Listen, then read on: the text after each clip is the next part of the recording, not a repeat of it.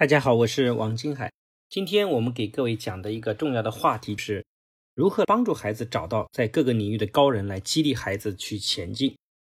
我跟各位分享过，我在北京有一次演讲的时候，主办方呢说结束之后有一对母子想见我，结果结束之后，这个妈妈就带着孩子来见我，我就跟这个妈妈聊天，我说你为什么要见我呀？这个妈妈说，因为她是我线上的学员，她说听完课之后呢。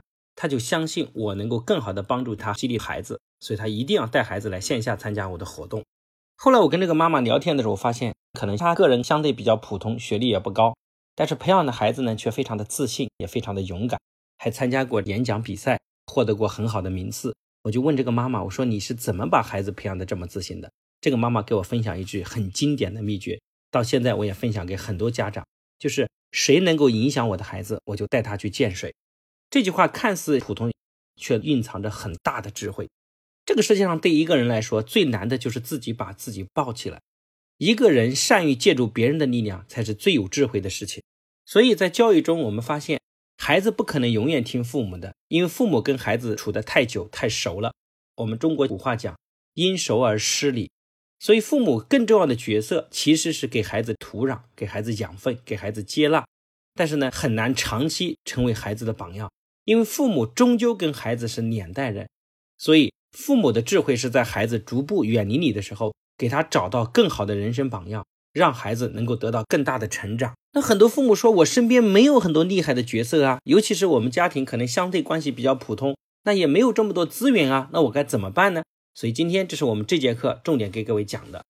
首先要给各位讲一个非常好玩的研究成果，这个研究成果呢，是有人在探索说。穷人跟富人，就是普通人和社会的高层人，到底有什么差别呢？他们惊讶的发现，他们的人际关系不同。就这个世界上很多普通人啊，他都是有很强的关系，叫强关系。就他的圈子都是强关系。什么叫强关系呢？就是亲戚朋友、七大姑八大姨都是天生带的血缘关系。就是他更多处在这种强关系里面。那么他们惊讶的发现，很多有层次的人呢，他除了很多原有的血缘带来的强关系之外，他有很多的弱关系，这个弱关系呢，可能没有血缘，甚至八竿子打不着，但是在他后天的帮助非常的大。所以我自己反思一下啊，因为我来自于安徽，那么我就发现我们安徽的很多人到杭州或者是到全国各地去打工，然后他们在一个城市打工，很容易找到当地的老乡，甚至在那个城市待十年，处的最好的还是从小玩到大的老乡的关系。那这样的人，他即使到一个新的城市。也学不到，比如说在浙江，他也学不到浙商的创业精神和这些人身上优秀的品质，他只停留在原有的强关系里面，让他走不出来。所以，他即使是努力十年二十年，也很难获得巨大的成就。其实你会惊讶的发现，很多人呐，在城市的聚集啊，都是一个圈子一个圈子。比如说，出租车这个行业更多是河南人居多，那么他们基本上都住在同一片区域。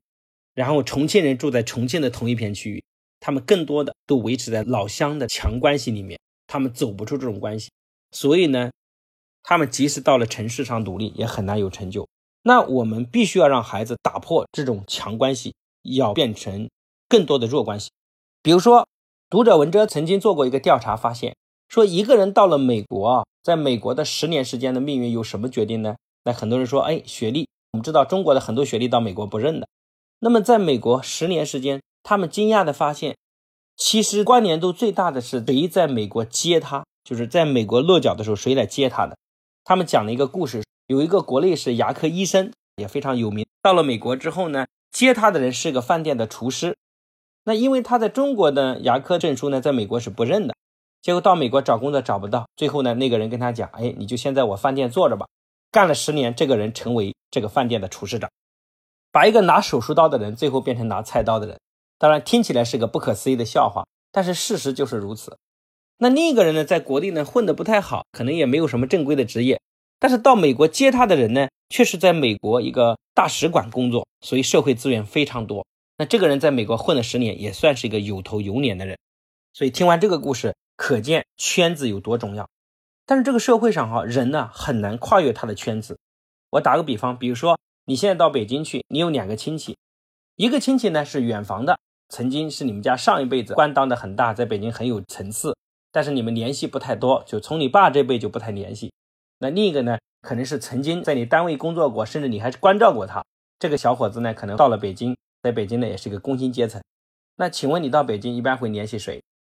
你是去找一个你很熟悉的人，还是找一个远房的亲戚？那你可能会顾虑很多。找远房的亲戚呢，你可能会想说，哎呀，怕别人说我求他有什么了不起等等。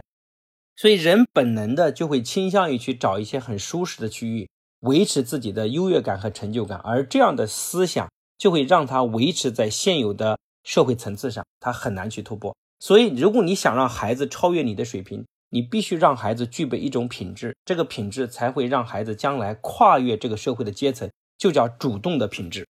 我们都在讲这个社会的阶层已经固化了，就是富人有富人的阶层，穷人有穷人的阶层。但是将来有没有可能让一个穷人变成富人？有没有这种机会呢？我认为机会依然是有，而这种机会主要存在于这个孩子自身的特质。所以，我们培养孩子有个非常重要的品质叫主动。因为我们给孩子发的志愿者勋章的荣誉里面的第一点就叫主动。我们说主动人生成大器。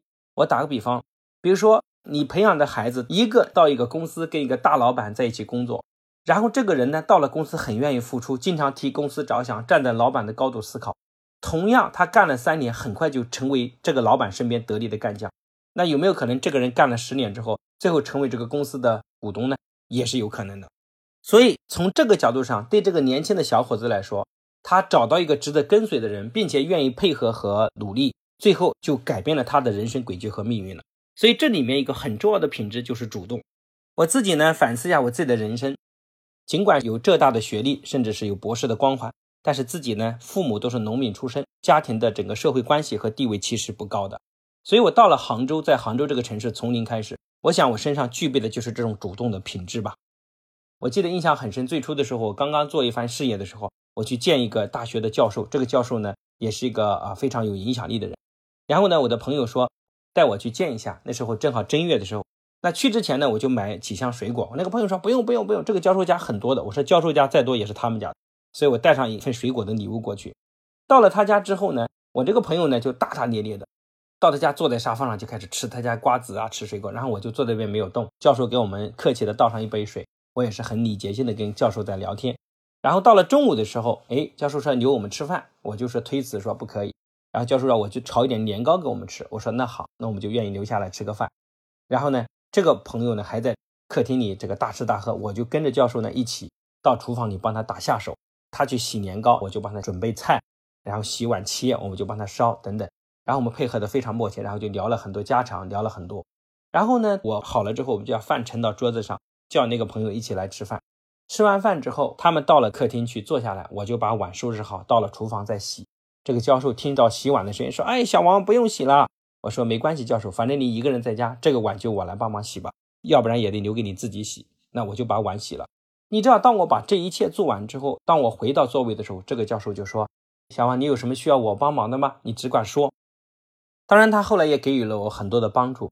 其实我在这个社会上，很多人愿意帮我，就是因为我不光让自己变得越来越优秀，而且我还有不断向每个优秀人学习的态度，愿意放下自己的身段。我发现这个社会上哈，越普通的人越要面子，所以他们会注定普通一辈子，经常自尊心很强，甚至虚荣心很强。所以我觉得越优秀的人越懂得放下面子，其实你的优秀空间是非常大的。这句话当然也同样适用于我们很多父母本身。如果你不懂得带着孩子去找到更多的资源，去帮助和引领你的孩子，对你的孩子人生是有瓶颈的。成龙啊，现在是一个非常有名的演员，但是成龙当年啊，他其实是个非常普通出身。他最初在演绎角色的时候，他只是一个武术的小生，就是每次被刀砍的时候，然后满身是血就躺在那儿。但是呢，武术指导惊讶的发现，哈，这个小伙子每次装死也是装的最认真的那个，所以在每次关键暴露镜头的时候。成龙就死在那个枪下，结果呢，这个武术指导就经常带着成龙。成龙讲过一个细节，说有一次这个武术指导带他去下一个场地去演出的时候，结果就就坐上他的车。